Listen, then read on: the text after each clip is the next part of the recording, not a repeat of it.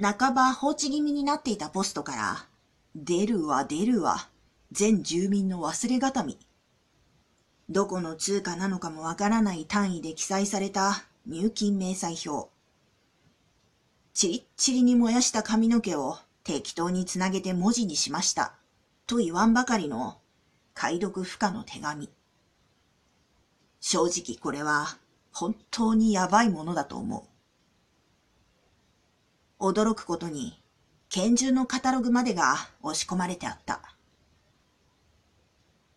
裏社会の意外な管理体制の危険さと、先住民の守秘義務に対する関心のなさに戦慄しながらも、内心俺は、それはもう、焦った焦った。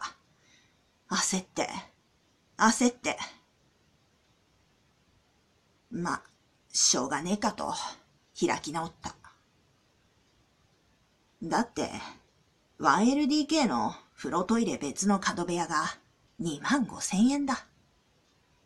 部屋も4階部屋で、見晴らしも結構なものだったからだ。